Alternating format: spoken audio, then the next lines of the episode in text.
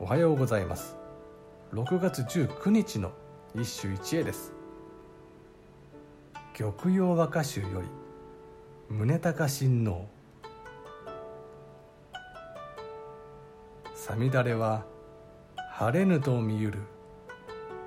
雲いより山の色濃き夕暮れの空。さみだれは晴れぬと見ゆる。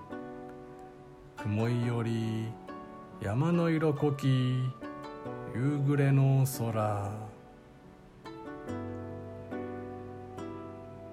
呼び人の宗高親王は異例な経歴の持ち主である。後嵯峨天皇の第一王子というやんごとなき身分でありながら招かれて鎌倉六代将軍となった。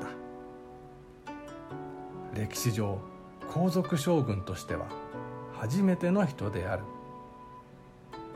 これにより何が起こったか。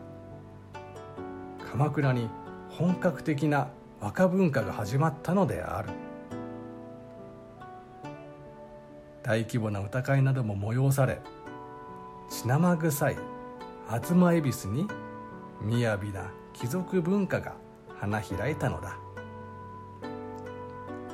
さて宗高親王いろいろあって謀反の嫌疑で京へと追い返される。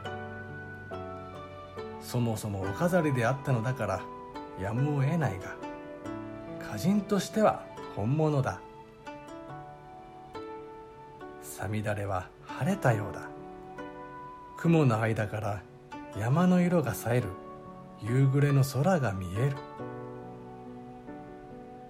宗隆親王は多様なスタイルを読みこなす手だれだが今日の歌などはまさに玉葉好みの仕立てだ。以上今日も素晴らしい歌に出会いました。